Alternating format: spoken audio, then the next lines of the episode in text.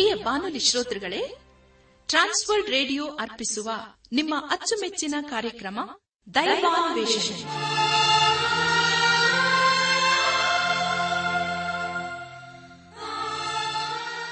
ಒಲಮೆಯ ಶ್ರೋತೃ ಬಾಂಧವರೇ, ಸೋಮವಾರದಿಂದ ಶುಕ್ರವಾರದವರೆಗೆ ಪ್ರಸಾರ ಮಾಡುವ ದೈವಾನ್ವೇಷಣೆ ಎಂಬ ಆಧ್ಯಾತ್ಮಿಕ ಕಾರ್ಯಕ್ರಮದಲ್ಲಿ ಪಾಲ್ಗೊಳ್ಳಲು ನಿಮ್ಮೆಲ್ಲರನ್ನು ಸಂತೋಷದಿಂದ ಆಹ್ವಾನಿಸುತ್ತೇವೆ. ದೈವಾನ್ವೇಷಣೆ ದೈವಾನ್ವೇಷಣೆ ದೈವಾನ್ವೇಷಣೆ ದೈವಾನ್ವೇಷಣೆ ಪ್ರತಿ ಮಾನವನಿಗೆ ದೇವರೇ ಅವಶ್ಯ. ದೈವಾನ್ವೇಷಣೆ ದೈವಾನ್ವೇಷಣೆ ದೈವಾನ್ವೇಷಣೆ ದೈವಾನ್ವೇಷಣೆ ದೈವಾನ್ವೇಷಣೆ. ಜೀವಸ್ವರೂಪನಾದ ದೇವರ ಪರಿಶುದ್ಧ ವಾಕ್ಯಗಳು ಪ್ರತಿಯೊಬ್ಬರಿಗೂ ಅವಶ್ಯ. ಜೇನುತುಪ್ಪಕ್ಕಿಂತಲೂ ಸಿಹಿಯಾಗಿದ್ದು ಅಂಧಕಾರದಲ್ಲಿರುವವರಿಗೆ ಬೆಳಕನ್ನು ನೀಡಿ ದೈನಂದಿನ ಜೀವಿತಕ್ಕೆ ಮಾರ್ಗದರ್ಶನ ನೀಡುವ ವಾಕ್ಯಗಳನ್ನು ನಿಮ್ಮೆಲ್ಲರಿಗೂ ತಿಳಿಸುವುದೇ ನಮ್ಮ ಉದ್ದೇಶ. ಆದ್ದರಿಂದ ಪ್ರಿಯರೇ, ಪ್ರಾರ್ಥನಾ ಪೂರ್ವಕವಾಗಿ ಆಲಿಸಲು ಸಿದ್ಧರಾಗುವಂತೆ ಈ ಸುಂದರವಾದ ಗೀತೆಯನ್ನು ಪ್ರಸಾರ ಮಾಡುತ್ತಿದ್ದೇವೆ. ಬನ್ನಿ ಪ್ರಿಯರೇ, ಆಲಿಸಿರಿ. ಮಾನವಾ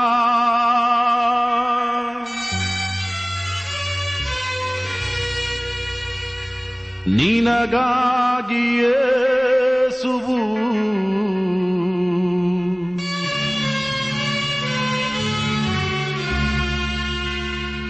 ತನ್ನ ಪ್ರಾಣ ಕೊಟ್ಟನು, ತನ್ನ ಪ್ರಾಣ ಕೊಟ್ಟನು.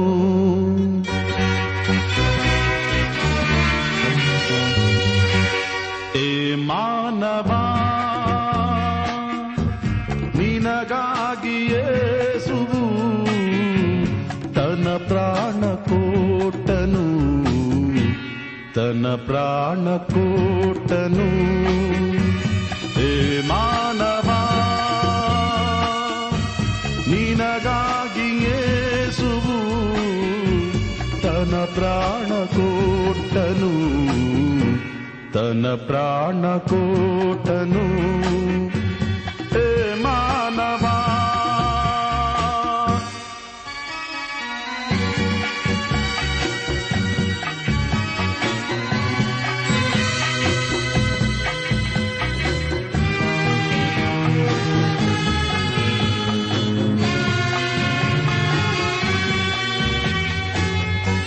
ಕಲ್ವಾರಿ ಕೂಜೆಯಲ್ಲಿ ನೀ ಪಟ್ಟ ಬಾಧೆಯು ಅತಿ ಘೋರವಾದದು.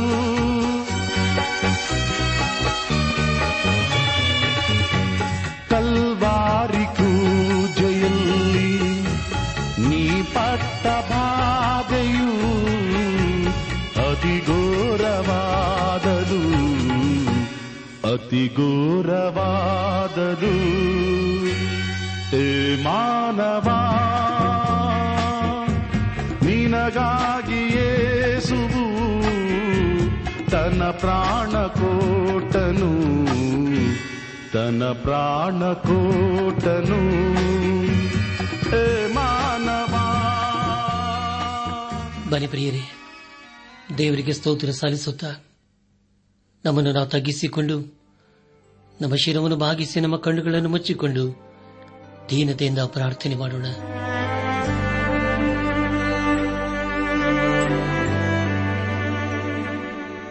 ನಮ್ಮನ್ನು ಬಹಳವಾಗಿ ಪ್ರೀತಿ ಮಾಡಿ ಸಾಕಿ ಸಲಹುವ ನಮ್ಮ ರಕ್ಷಕನಲ್ಲಿ ತಂದೆಯಾದ ದೇವರೇ, ನಿನ್ನ ಪರಿಶುದ್ಧವಾದ ನಾಮವನ್ನು ಕೊಂಡಾಡಿ ಹಾಡಿ ಸ್ತುತಿಸುತ್ತೇವಪ್ಪ. ದೇವಾದಿ ದೇವನೇ, ರಾಜಾದಿರಾಜನೇ, ನಿನ್ನೆ ನಮ್ಮ ಜೀವಿತ ಕಾಲವೆಲ್ಲ ನಂಬಿಗಸ್ತನಪ್ಪ. ನಾವಾದರೂ ಅನೇಕ ಸಾರಿ ಮರೆತು ಹೋಗಿದ್ದೇವೆ, ನಿನ್ನಿಂದ ದೂರ ಹೋಗಿದ್ದೇವೆ. ಆದರೂ ಕೂಡ ನಿನ್ನ ಜೀವನ ವಾಕ್ಯಗಳ ಮೂಲಕ ನಮ್ಮನ್ನು ನಿನ್ನ ಮಾರ್ಗದಲ್ಲಿ ನಡೆಸುತ್ತಾ ಬಂದಿರುವುದಕ್ಕಾಗಿ ಸ್ತೋತ್ರಪ್ಪ. ಕರ್ತನೇ, ದೇವಾದಿ ದೇವನೇ, ದಿನ ವಿಶೇಷವಾಗಿ ಎಲ್ಲ ಅಂಧರನ್ನು, ಅನಾಥರನ್ನು, ದಿಕ್ಕಿಲ್ಲದವರನ್ನು ನಿನ್ನ ಹಸ್ತಕ್ಕೊಪ್ಪಿಸ್ತೇವಪ್ಪ. ಅವರನ್ನು ನೀನೇ ಕರುಣಿಸಿ ಅವರ ಜೀವಿತದಲ್ಲಿ ದೇವ ನಿನ್ನ ನೀತಿಯ ಹಸ್ತವನ್ನು ಆಧಾರವಾಗಿಟ್ಟು ಅವರ ಕೊರತೆಗಳನ್ನು ನೀಗಿಸಿ ನೀನೆ ಮುನ್ನಡೆಸು ದೇವ. ಅವರ ಜೀವಿತದಲ್ಲಿ ದೇವ ನಿನ್ನ ಪರಲೋಕದ ವಾಗ್ದಾನಗಳನ್ನು ನೆರವೇರಿಸು. ನಾವೆಲ್ಲರ ಆತ್ಮೀಕ ರೀತಿಯಲ್ಲಿ ನಿನ್ನವರಾಗಿ ಜೀವಿಸಲು ಸಹಾಯ ಮಾಡಪ್ಪ. ಎಲ್ಲ ಮೈಮೇನಿನ ಮಾತ್ರ ಸಲ್ಲುವುದಾಗಲಿ. ನಮ್ಮ ಪ್ರಾರ್ಥನೆ ಸ್ತೋತ್ರಗಳನ್ನು ಯೇಸುವಿಗಾಗಿ ಕೇಳುತ್ತಂದೆಯೇ, ಆಮೇನ್.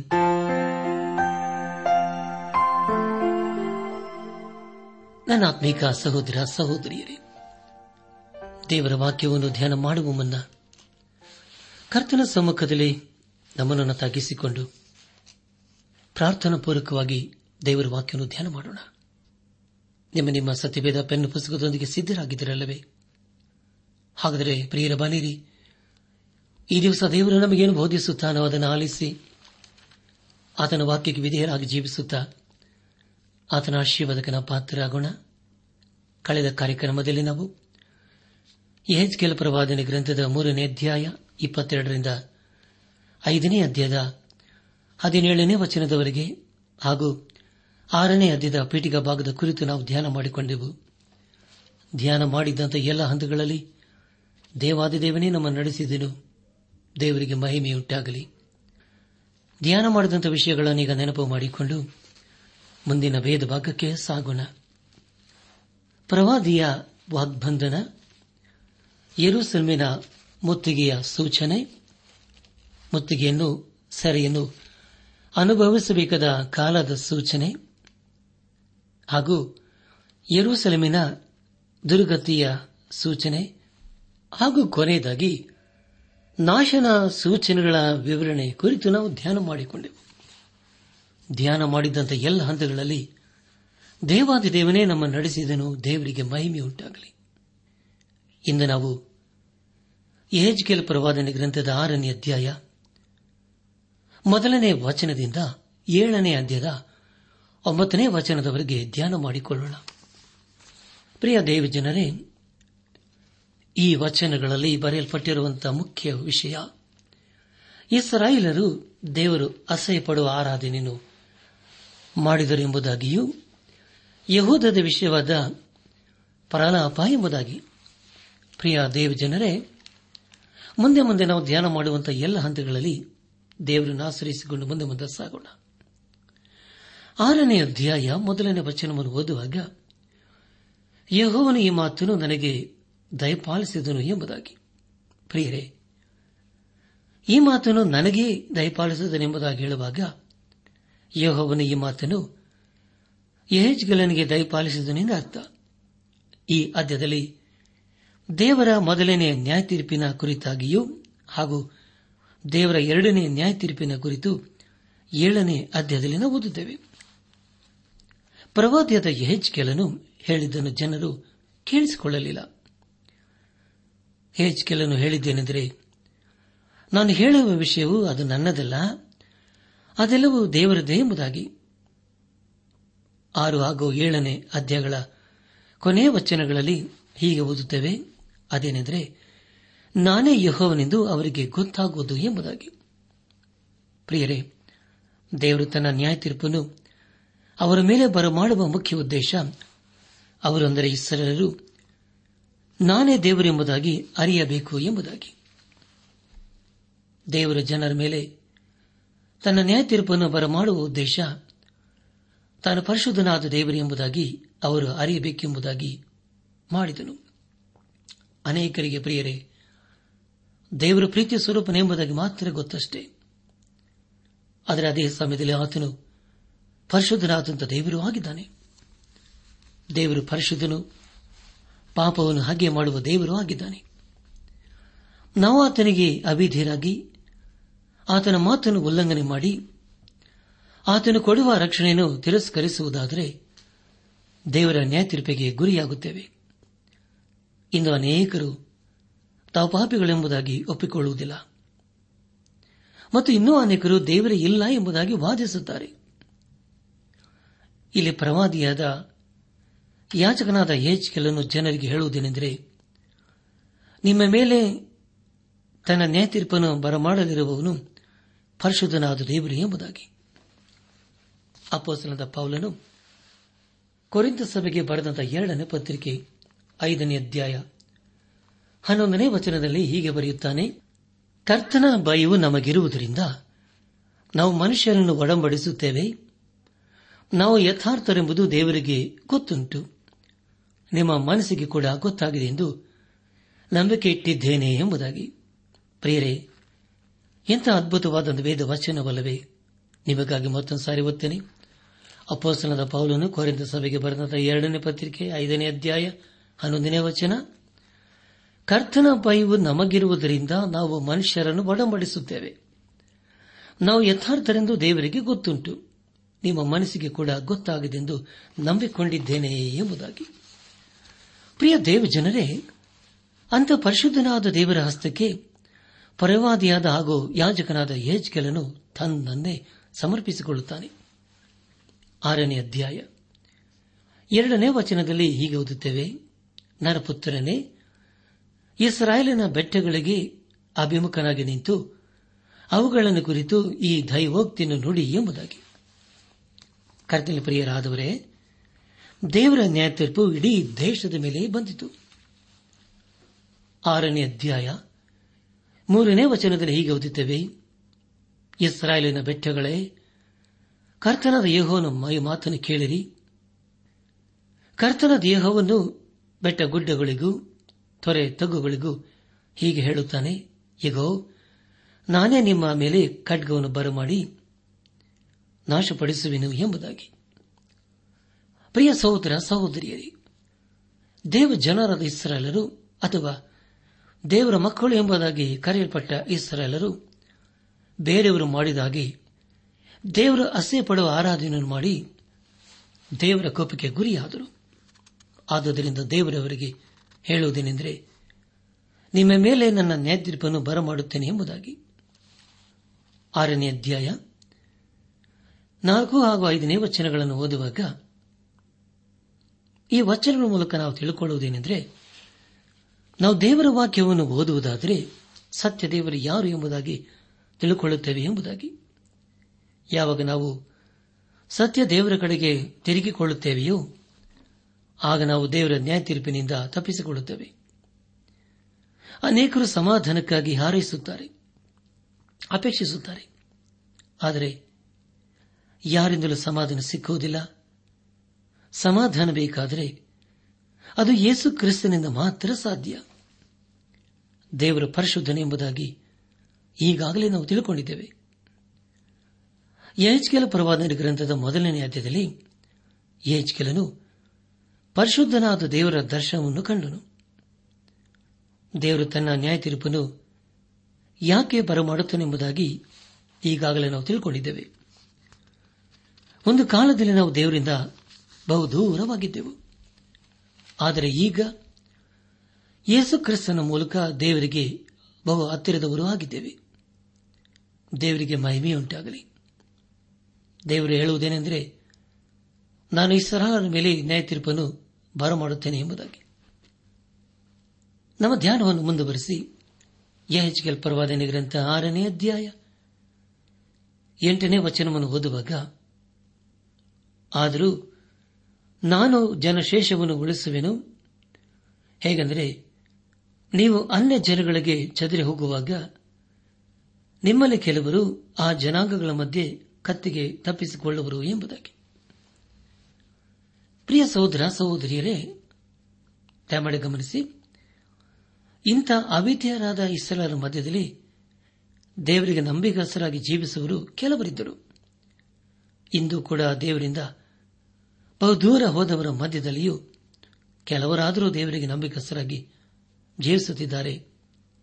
ದೇವರವರನ್ನು ಗುರುತಿಸಿದ್ದಾನೆ. ದೇವರಿಗೆ ಮಹಿಮೆಯುಂಟಾಗಲಿ.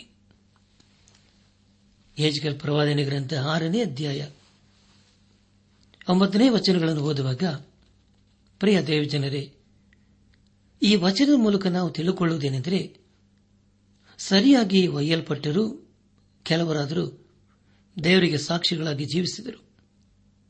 ದಯಮಾಡಿ ಸಮಯ ಮಾಡಿಕೊಂಡು ಪ್ರಕಟಣೆ ಪುಸ್ತಕದ ಹದಿನೇಳನೇ ಅಧ್ಯಾಯವನ್ನು ಓದಿಕೊಳ್ಳಬೇಕೆಂಬುದಾಗಿ ನಿಮ್ಮನ್ನು ನನ್ನ ಪ್ರೀತಿಯಿಂದ ಕೇಳಿಕೊಳ್ಳುತ್ತೇನೆ. ಮುಂದೆ ಮಹಾಸಂಕಟ ಕಾಲದಲ್ಲಿ ದೇವರ ನ್ಯಾಯ ತೀರ್ಪಿನ ಅನುಭವ ಆಗುತ್ತದೆ. ಯೆಹೆಜ್ಕೇಲನ ಕಾಲದಲ್ಲಿ ಅನೇಕರು ಪಶ್ಚಾತ್ತಾಪಪಟ್ಟು ದೇವರ ಕಡೆಗೆ ತಿರುಗಿಕೊಂಡರು. ಯೆಹೆಜ್ಕೇಲ ಪ್ರವಾದನೆ ಗ್ರಂಥ ಆರನೇ ಅಧ್ಯಾಯ ಹತ್ತನೇ ವಚನವನ್ನು ಓದುವಾಗ, ನಾನೇ ಯೆಹೋವನೆಂದು ಅವರಿಗೆ ಗೊತ್ತಾಗುವುದು, ಈ ಕೇಡನ್ನು ಅವರಿಗೆ ಮಾಡುವೆನೆಂದು ನಾನು ಹೇಳೋದು ಬರೀ ಮಾತಲ್ಲ ಎಂಬುದಾಗಿ. ಪ್ರಿಯರೇ, ನಿಮಗಾಗಿ ಮತ್ತೊಂದು ಸಾರಿ ಓದ್ತೇನೆ, ದಯಮಾಡಿ ಕೇಳಿಸಿಕೊಳ್ಳ್ರಿ. ಯೆಹೆಜ್ಕೇಲ ಪ್ರವಾದನೆ ಗ್ರಂಥ ಆರನೇ ಅಧ್ಯಾಯ ಹತ್ತನೇ ವಚನ, ನಾನೇ ಯೆಹೋವನೆಂದು ಅವರಿಗೆ ಗೊತ್ತಾಗುವುದು, ಈ ಕೇಡನ್ನು ಅವರಿಗೆ ಮಾಡುವನೆಂದು ನಾನು ಹೇಳಿದ್ದು ಬರೀ ಮಾತಲ್ಲ ಎಂಬುದಾಗಿ. ಪ್ರಿಯ ಸಹೋದರ ಸಹೋದರಿಯರೇ, ದಯಮಾಡಿ ಗಮನಿಸಿ, ನಾನೇ ಯೆಹೋವನೆಂದು ಅವರಿಗೆ ಗೊತ್ತಾಗುವುದು ಎಂಬುದಾಗಿ ಈ ಅಧ್ಯಾಯದಲ್ಲಿ ಮೂರು ಸಾರಿ ಓದಿಕೊಂಡಿದ್ದೇವೆ. ಈ ಮಾತು ದೇವರ ನ್ಯಾಯತೀರ್ಪಿನ ಕುರಿತು ಎಚ್ಚರಿಸುತ್ತದೆ. ಒಂದು ವೇಳೆ ನಮ್ಮ ಕಾಲಕ್ಕೆ ಆ ದೇವರ ನ್ಯಾಯತೀರ್ಪನ್ನು ನೋಡದೆ ಹೋಗಬಹುದು, ಆದರೆ ಒಂದು ಕಾಲಕ್ಕೆ ಅದು ಖಂಡಿತವಾಗಿ ನೆರವೇರುತ್ತದೆ. ದೇವರು ಪಾಪಕ್ಕೆ ನ್ಯಾಯ ತೀರಿಸುತ್ತಾನೆ. ಅನೇಕರು ದೇವರಿಗೆ ತಿರುಗಿ ಬಿದ್ದಿದ್ದಾರೆ. ಅವರಿಗೆ ನ್ಯಾಯ ತೀರಿಸುವ ದೇವರು ಬೇಡ, ತಮ್ಮ ಇಷ್ಟದಂತೆ ಮಾಡುವ ದೇವರು ಬೇಕು. ಆದರೆ ಪ್ರಿಯರೇ, ಪರಿಶುದ್ಧನಾದ ದೇವರು ಹಾಗಲ್ಲ. ಆತನು ತನ್ನ ಚಿತ್ತಕ್ಕನುಸಾರವಾಗಿ ತನ್ನ ನ್ಯಾಯ ತೀರ್ಪನ್ನು ಬರಮಾಡುತ್ತಾನೆ. ನಮ್ಮ ಧ್ಯಾನವನ್ನು ಮುಂದುವರೆಸಿ ಯೆಹೆಜ್ಕೇಲ ಪ್ರವಾದನೆ ಗ್ರಂಥ ಆರನೇ ಅಧ್ಯಾಯ ಹದಿಮೂರನೇ ವಚನವನ್ನು ಓದುವಾಗ, ಪ್ರಿಯ ದೇವಜನರೇ, ಈ ವಚನ ಮೂಲಕ ನಾವು ತಿಳಿದುಕೊಳ್ಳುವುದೇನೆಂದರೆ, ದೇವರು ಪರಿಶುದ್ಧನು, ಆತನು ಕೊಡುವ ರಕ್ಷಣೆಯನ್ನು ನಾವು ಸ್ವೀಕರಿಸಿಕೊಳ್ಳಬೇಕು ಎಂಬುದಾಗಿ. ಪ್ರಿಯರೇ, ನಮ್ಮನ್ನು ಪಾಪದಿಂದ ಬಿಡಿಸುವುದಕ್ಕೋಸ್ಕರ ತನ್ನ ಪ್ರಿಯನಾದ ಯೇಸು ಕ್ರಿಸ್ತನನ್ನು ನಮಗಾಗಿ ಸಮರ್ಪಿಸಿದನು. ಇದರ ಮೂಲಕ ಯೇಸು ಕ್ರಿಸ್ತನು ಪಾಪ ಸ್ವರೂಪಿಯಾದನು. ಯಾರು ಆತನನ್ನು ನಂಬುತ್ತಾರೋ ಅವರಿಗೆ ಪಾಪದಿಂದ ಬಿಡುಗಡೆ ಉಂಟು ಹಾಗೂ ದೇವರ ನ್ಯಾಯ ತೀರ್ಪಿನಿಂದ ತಪ್ಪಿಸಿಕೊಳ್ಳುತ್ತಾರೆ. ಸರ್ವಶಕ್ತನಾದ ದೇವರಲ್ಲಿ ಸರಳರ ಮೇಲೆ ತಾನು ಯಾಕೆ ನ್ಯಾಯ ತೀರ್ಪನ್ನು ಬರಮಾಡುತ್ತಾ ಇದ್ದೇನೆ ಎಂಬುದಾಗಿ ಸ್ಪಷ್ಟಪಡಿಸುತ್ತಾನೆ. ಪ್ರಿಯ ಸಹೋದರ ಸಹೋದರಿಯರೇ, ಇಸ್ರಾಯೇಲರ ಮೇಲೆ ಇನ್ನೂ ದೇವರ ನ್ಯಾಯ ತೀರ್ಪು ಇದೆ. ಅವರು ಹಾಲು ಜೇನು ಹರಿಯುವ ದೇಶದಲ್ಲಿದ್ದರೂ ಇನ್ನೂ ಅನೇಕರು ದೇವರ ಕಡೆಗೆ ತಿರುಗಿಕೊಂಡಿಲ್ಲ.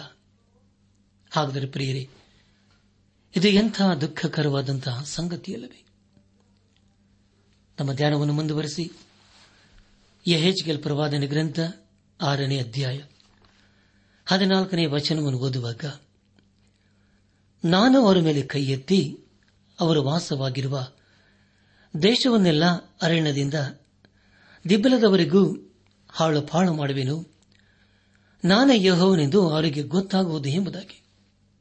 ಪ್ರಿಯರೇ, ನಿಮಗಾಗಿ ಮತ್ತೊಂದು ಸಾರಿ ಓದ್ತೇನೆ, ಆರನೇ ಅಧ್ಯಾಯ ಹದಿನಾಲ್ಕನೇ ವಚನ, ನಾನು ಅವರ ಮೇಲೆ ಕೈ ಎತ್ತಿ ಅವರು ವಾಸವಾಗಿರುವ ದೇಶವನ್ನೆಲ್ಲ ಅರಣ್ಯದಿಂದ ದಿಬ್ಲವರೆಗೂ ಹಾಳು ಪಾಳು ಮಾಡುವೆನು, ನಾನೇ ಯೆಹೋವನೆಂದು ಅವರಿಗೆ ಗೊತ್ತಾಗುವುದು ಎಂಬುದಾಗಿ. ಪ್ರಿಯ ಸಹೋದರ ಸಹೋದರಿಯರೇ, ಈ ವಚನದಲ್ಲಿ ನಾನೇ ಯೆಹೋವನು ಎಂಬುದಾಗಿ ಅವರಿಗೆ ಗೊತ್ತಾಗುವುದೆಂಬುದಾಗಿ ಮೂರನೇ ಸಾರಿ ಓದಿಕೊಂಡಿದ್ದೇವೆ. ಇಲ್ಲಿಗೆ ಯೆಹೆಜ್ಕೇಲ ಪ್ರವಾದನೆ ಗ್ರಂಥದ ಆರನೇ ಅಧ್ಯಾಯವು ಮುಕ್ತಾಯವಾಯಿತು. ಇಲ್ಲಿವರೆಗೂ ದೇವಾದ ದೇವನೇ ನಮ್ಮ ನಡೆಸಿದನು. ದೇವರಿಗೆ ಮಹಿಮೆ ಉಂಟಾಗಲಿ. ಈಗ ನಾವು ಏಳನೇ ಅಧ್ಯಾಯವನ್ನು ಧ್ಯಾನ ಮಾಡಿಕೊಳ್ಳೋಣ. ಮುಂದೆ ಮುಂದೆ ನಾವು ಧ್ಯಾನ ಮಾಡುವಂತಹ ಪ್ರತಿ ಹಂತದಲ್ಲಿ ದೇವರನ್ನು ಆಚರಿಸಿಕೊಳ್ಳೋಣ. ಈ ಏಳನೇ ಅಧ್ಯಾಯದಲ್ಲಿ ದೇವರ ನ್ಯಾಯ ತೀರ್ಪಿನ ಎರಡನೇ ಸಂದೇಶದ ಕುರಿತು ತಿಳಿದುಕೊಳ್ಳುತ್ತೇವೆ. ಐದನೇ ಅಧ್ಯಾಯದಿಂದ ಯೆರೂಸಲೇಮಿನ ಮೇಲೆ ಬರಲಿರುವ ನ್ಯಾಯ ತೀರ್ಪಿನ ಕುರಿತು ತಿಳಿದುಕೊಳ್ಳುತ್ತೇವೆ. ಆದರೂ ಕೂಡ ಅನೇಕರು ದೇವರ ಕಡೆಗೆ ಇನ್ನೂ ತಿರುಗಿಕೊಂಡಿಲ್ಲ. ಏಳನೇ ಅಧ್ಯಾಯ ಮೊದಲನೇ ವಚನದಲ್ಲಿ ಹೀಗೆ ಓದುತ್ತೇವೆ, ಇದಲ್ಲದೆ ಯೆಹೋವನು ಈ ಮಾತನ್ನು ನನಗೆ ದಯಪಾಲಿಸಿದನು ಎಂಬುದಾಗಿ. ಪ್ರಿಯರೇ, ಸರ್ವಶಕ್ತನಾದ ದೇವರು ಯೆಹೆಜ್ಕೇಲನಿಗೆ ಏನನ್ನು ತಿಳಿಸಿದನೋ ಅದನ್ನೇ ಇಸ್ರಾಯೇಲಿಗೆ ತಿಳಿಸಿದನು. ಆರನೇ ಅಧ್ಯಾಯದ ಪ್ರಾರಂಭದಲ್ಲಿ ಕೂಡ ಇದೇ ರೀತಿಯ ಸಂದೇಶ ಕುರಿತು ನಾವು ಕೇಳಿಸಿಕೊಂಡಿದ್ದೇವೆ. ಯೆಹೆಜ್ಕೇಲ ಪ್ರವಾದನೆ ಗ್ರಂಥ ಏಳನೇ ಅಧ್ಯಾಯ ಎರಡನೇ ವಚನವನ್ನು ಓದುವಾಗ, ನರಪುತ್ರನೇ, ಕರ್ತನಾದ ಯೆಹೋವನು ಇಸ್ರಾಯೇಲ್ ದೇಶಕ್ಕೆ ಹೀಗೆ ನುಡಿಯುತ್ತಾನೆ, ಪ್ರಳಯವು ಪೂರ್ಣ ಪ್ರಳಯವು ದೇಶದ ಚತುರ್ದಿಕ್ಕಿನಲ್ಲಿಯೂ ಸಂಭವಿಸಿದೆ ಎಂಬುದಾಗಿ. ಪ್ರಿಯರೇ, ದೇವರ ನ್ಯಾಯ ತೀರ್ಪು ಕೇವಲ ದೇಶದ ಮೇಲೆ ಅಲ್ಲ, ಅಲ್ಲಿನ ನಿವಾಸಿಗಳ ಮೇಲೆ ಕೂಡ ಬಂದಿತು. ಈ ಏಳನೇ ಅಧ್ಯಾಯದಲ್ಲಿ ಯೆರೂಸಲೇಮಿನ ನಾಶನ ಕುರಿತು ಬರೆಯಲ್ಪಟ್ಟಿರುವ ಪ್ರವಾದನೆ ಕುರಿತು ನಾವು ತಿಳಿದುಕೊಳ್ಳುತ್ತೇವೆ. ದೇವರ ನ್ಯಾಯ ತೀರ್ಪು ಬರುವುದರ ಮೂಲಕ ಇಡೀ ಯೆರೂಸಲೇಮು ನಾಶವಾಗುತ್ತದೆ. ನಮ್ಮ ಧ್ಯಾನವನ್ನು ಮುಂದುವರೆಸಿ ಯೆಹೆಜ್ಕೇಲ ಪ್ರವಾದನೆ ಗ್ರಂಥ ಏಳನೇ ಅಧ್ಯಾಯ ಮೂರನೇ ವಚನವನ್ನು ಓದುವಾಗ, ಈಗಲೇ ನಿನಗೆ ಪ್ರಳಯವು ಬಂದು ಬಿಟ್ಟಿತು, ನಾನು ನನ್ನ ಕೋಪವನ್ನು ನಿನ್ನ ಮೇಲೆ ಬರಮಾಡಿ ನಿನ್ನ ನಡತೆಗೆ ತಕ್ಕಂತೆ ನ್ಯಾಯ ತೀರಿಸಿ ನಿನ್ನ ಸಮಸ್ತ ಅಸಹ್ಯ ಕಾರ್ಯಗಳ ಫಲವನ್ನು ನಿನಗೆ ಉಣ್ಣಿಸುವೆನು ಎಂಬುದಾಗಿ. ಪ್ರೇರೆ, ಅಂತ ಘೋರವಾದಂಥ ವಿಷಯವಲ್ಲವೇ? ಮತ್ತೊಂದು ಸಾರಿ ಒತ್ತನ್ನು ದಯಮಾಡಿ ಕೇಳಿಸಿಕೊಳ್ಳ್ರಿ. ಯೆಹೆಜ್ಕೇಲ ಪ್ರವಾದನೆ ಗ್ರಂಥ ಏಳನೇ ಅಧ್ಯಾಯ ಮೂರನೇ ವಚನ, ಈಗಲೇ ನಿನಗೆ ಪ್ರಳಯವು ಬಂದು ಬಿಟ್ಟಿತು, ನಾನು ನನ್ನ ಕೋಪವನ್ನು ನಿನ್ನ ಮೇಲೆ ಬರಮಾಡಿ ನಿನ್ನ ಮಾತಿಗೆ ತಕ್ಕಂತೆ ನ್ಯಾಯ ತೀರಿಸಿ ನಿನ್ನ ಸಮಸ್ತ ಅಸಹ್ಯ ಕಾರ್ಯಗಳ ಫಲವನ್ನು ನಿನಗೆ ಉಣ್ಣಿಸುವೆನು ಎಂಬುದಾಗಿ. ಪ್ರಿಯ ಸಹೋದರ ಸಹೋದರಿಯರೇ, ಇಲ್ಲಿ ದೇವರು ಹೇಳುವುದೇನೆಂದರೆ, ನಿಮ್ಮ ನಿಮ್ಮ ನಡತೆಗನುಸಾರವಾಗಿ ನಿಮ್ಮ ಮೇಲೆ ನನ್ನ ನ್ಯಾಯ ತೀರ್ಪನ್ನು ಬರಮಾಡುತ್ತೇನೆ ಎಂಬುದಾಗಿ. ಪ್ರೀತಿ ಸ್ವರೂಪನಾದ ದೇವರು ದಹಿಸುವ ಅಗ್ನಿ ಕೂಡ ಆಗಿದ್ದನೆಂಬುದಾಗಿ ಅನೇಕರಿಗೆ ಗೊತ್ತಿಲ್ಲ. ಕೊನೆಯದಾಗಿ ಯೆಹೆಜ್ಕೇಲ ಪ್ರವಾದನೆ ಗ್ರಂಥ ಏಳನೇ ಅಧ್ಯಾಯ ನಾಲ್ಕರಿಂದ ಒಂಬತ್ತನೇ ವಚನದವರೆಗೆ ಓದುವಾಗ, ನಿನ್ನನ್ನು ಕಟಾಕ್ಷಿಸೇನು, ಉಳಿಸೇನು, ನಿನ್ನ ದುರ್ಮಾರ್ಗಗಳ ಫಲವನ್ನು ನಿನಗೆ ತಿನ್ನಿಸುವೆನು, ನಿನ್ನ ಅಸಹ್ಯ ಕಾರ್ಯಗಳು ನಿನ್ನ ಅನುಭವಕ್ಕೆ ಬರುವು, ಆಗ ನಾನೇ ಯೆಹೋವನೆಂದು ನಿನಗೆ ಗೊತ್ತಾಗುವುದು. ಕರ್ತನಾದ ಯೆಹೋವನೆಂತನ್ನುತ್ತಾನೆ, ಆಹಾ, ಕೇಡು, ಎಂದೂ ಕಾಣದ ಕೇಡು ಈಗೋ ಬಂತು, ಪ್ರಳಯವೂ ಬಂತು, ಪೂರ್ಣ ಪ್ರಳಯವೂ ಬಂತು, ನಿನ್ನನ್ನು ಚುಚ್ಚುವುದಕ್ಕೆ ಚಚ್ಚರಗೊಂಡಿದೆ, ಈಗೋ ಬಂದೇ ಬಂತು. ದೇಶ ನಿವಾಸಿಯೇ, ನಿನ್ನ ಗತಿಯಾಯಿತು, ಸಮಯ ಬಂತು, ದಿನ ಹತ್ತರಿಸಿತು. ಬೆಟ್ಟಗಳ ಮೇಲೆ ಕೇಳಿಸುವ ಧ್ವನಿಯು ಉತ್ಸಾಹ ಧ್ವನಿಯಲ್ಲ, ಕಳವಳವೇ.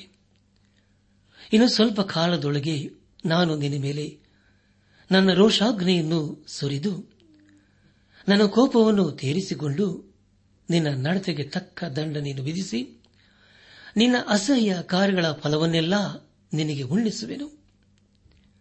ನಿನ್ನನ್ನು ಕಟಾಕ್ಷಿಸೇನು, ಉಳಿಸೇನು, ನಿನ್ನ ದುರ್ಮಾರ್ಗಗಳಿಗೆ ತಕ್ಕ ಗತಿಯನ್ನು ಕೊಡುವೆನು, ನಿನ್ನ ಅಸಹ್ಯ ಕಾರ್ಯಗಳು ನಿನ್ನ ಅನುಭವಕ್ಕೆ ಬರುವು, ಯೆಹೋವನಾದ ನಾನು ದಂಡಿಸುವನೆಂಬುದು ನಿನಗೆ ಗೊತ್ತೇ ಆಗುವುದು. ಆಹಾ, ದಂಡನೆಯು ದಿನವೂ ಈಗೋ ಬಂತು ಎಂಬುದಾಗಿ. ನನ್ನ ಆತ್ಮಿಕ ಸಹೋದರ ಸಹೋದರಿಯರೇ, ಈ ಮಾತು ಸತ್ಯವಿಧದಲ್ಲಿ ಬಹುಭಯಂಕರವಾದ ಮಾತಾಗಿದೆ ಅಲ್ಲವೇ? ಯೆಹೆಜ್ಕೇಲ ಪ್ರವಾದನೆ ಗ್ರಂಥದಲ್ಲಿ ಬರೆದಿರುವ ಭಾಷೆ ಹಾಗೂ ಪ್ರಕಟಣೆ ಪುಸ್ತಕದ ಭಾಷೆ ಮತ್ತಾಯನ ಬರೆದಂತಹ ಸುವರ್ಣ ಇಪ್ಪತ್ತೈದನೇ ಅಧ್ಯಾಯದ ಭಾಷೆ ಒಂದೇ ಆಗಿರುತ್ತದೆ. ಹಳೆ ಒಡಂಬಡಿಕೆಯನ್ನು ತನ್ನಾತ್ಮನ ಮೂಲಕ ಬರೆಸಿದಂತಹ ದೇವರೇ ಹೊಸ ಒಡಂಬಡಿಕೆಯನ್ನು ಕೂಡ ಬರೆಸಿದ್ದಾನೆ. ಖಂಡಿತವಾಗಿ ದೇವರು ತನ್ನ ನ್ಯಾಯ ತೀರ್ಪನ್ನು ಬರಮಾಡುತ್ತಾನೆ.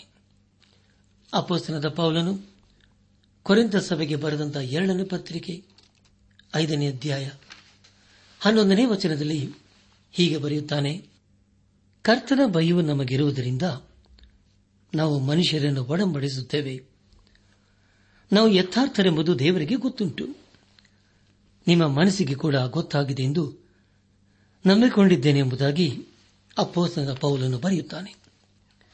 ನನ್ನಾತ್ಮಿಕ ಸಹೋದರ ಸಹೋದರಿಯರೇ, ಕರ್ತನಾದ ಯೆಹೋವನೆಂತನ್ನುತ್ತಾನೆ, ಆಹಾ, ಕೇಡು, ಎಂದೂ ಕಾಣದ ಕೇಡು ಈಗೋ ಬಂತು, ಪ್ರಳಯವೂ ಬಂತು, ಪೂರ್ಣ ಪ್ರಳಯವೂ ಬಂತು, ನಿನ್ನನ್ನು ಚಚ್ಚುವುದಕ್ಕೆ ಚಚ್ಚರಗೊಂಡಿದೆ, ಈಗೋ ಬಂದೇ ಬಂತು.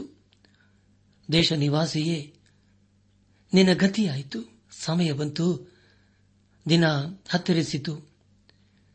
ಬೆಟ್ಟಗಳ ಮೇಲೆ ಕೇಳಿಸುವ ಧ್ವನಿಯು ಉತ್ಸಾಹ ಧ್ವನಿಯಲ್ಲ, ಖಳಖಳವೇ.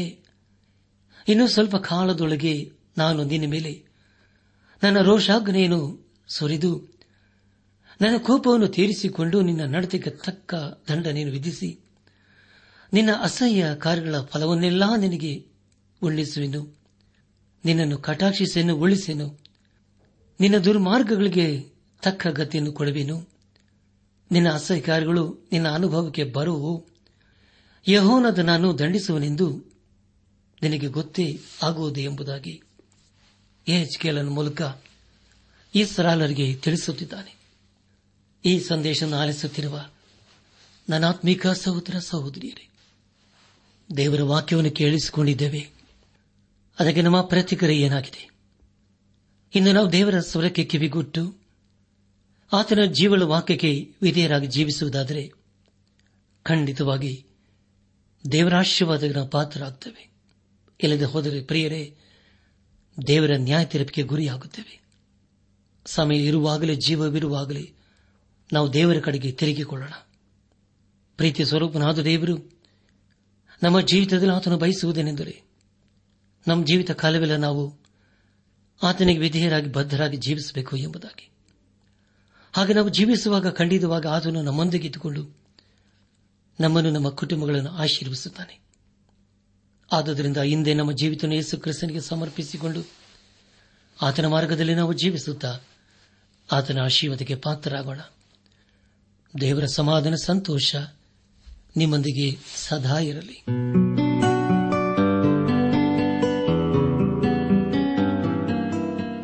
ಪ್ರಿಯರೇ, ನಿಮಗೆ ಪ್ರಾರ್ಥನೆಯ ಅವಶ್ಯಕತೆ ಇದ್ದರೆ, ನಿಮ್ಮಲ್ಲಿ ಏನಾದರೂ ಸಂದೇಹ ಅಥವಾ ಸಲಹೆಗಳಿದ್ದರೆ ದಯಮಾಡಿ ದೂರವಾಣಿಯ ಕರೆ ಮೂಲಕ ನಮಗೆ ತಿಳಿಸಿರಿ. ನಮ್ಮ ಮೊಬೈಲ್ ದೂರವಾಣಿ ಸಂಖ್ಯೆ ಒಂಬತ್ತು ಎಂಟು ನಾಲ್ಕು ಐದು ಆರು ಒಂದು ಆರು ನಾಲ್ಕು ಒಂದು ಎರಡು. ನನ್ನ ಆತ್ಮೀಕ ಸಹೋದರ ಸಹೋದರಿಯರೇ, ಇಂದು ದೇವರು ನಮಗೆ ಕೊಡುವ ವಾಗ್ದಾನ, ಯೆಹೋವನು ನಿಮ್ಮ ಪ್ರಯಾಣವನ್ನು ಕಟಾಕ್ಷಿಸುವನು. ನ್ಯಾಯಸ್ಥಾಪಕರು ಹದಿನೆಂಟು ಆರು.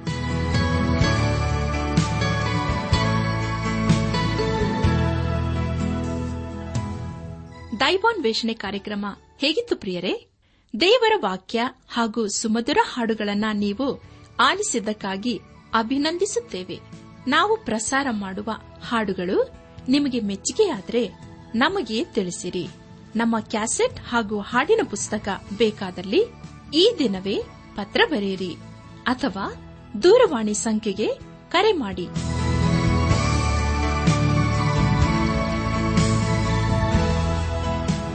ನಮ್ಮ ವಿಳಾಸ ದೈವಾನ್ ವೇಷಣೆ, ಟ್ರಾನ್ಸ್ ವರ್ಲ್ಡ್ ರೇಡಿಯೋ ಇಂಡಿಯಾ, ಟಪಾಲು ಸಂಖ್ಯೆ ನಾಲ್ಕು ಮೂರು ಎರಡು ಸೊನ್ನೆ, ಬೆಂಗಳೂರು ಐದು ಆರು ಸೊನ್ನೆ ಸೊನ್ನೆ ನಾಲ್ಕು ಮೂರು.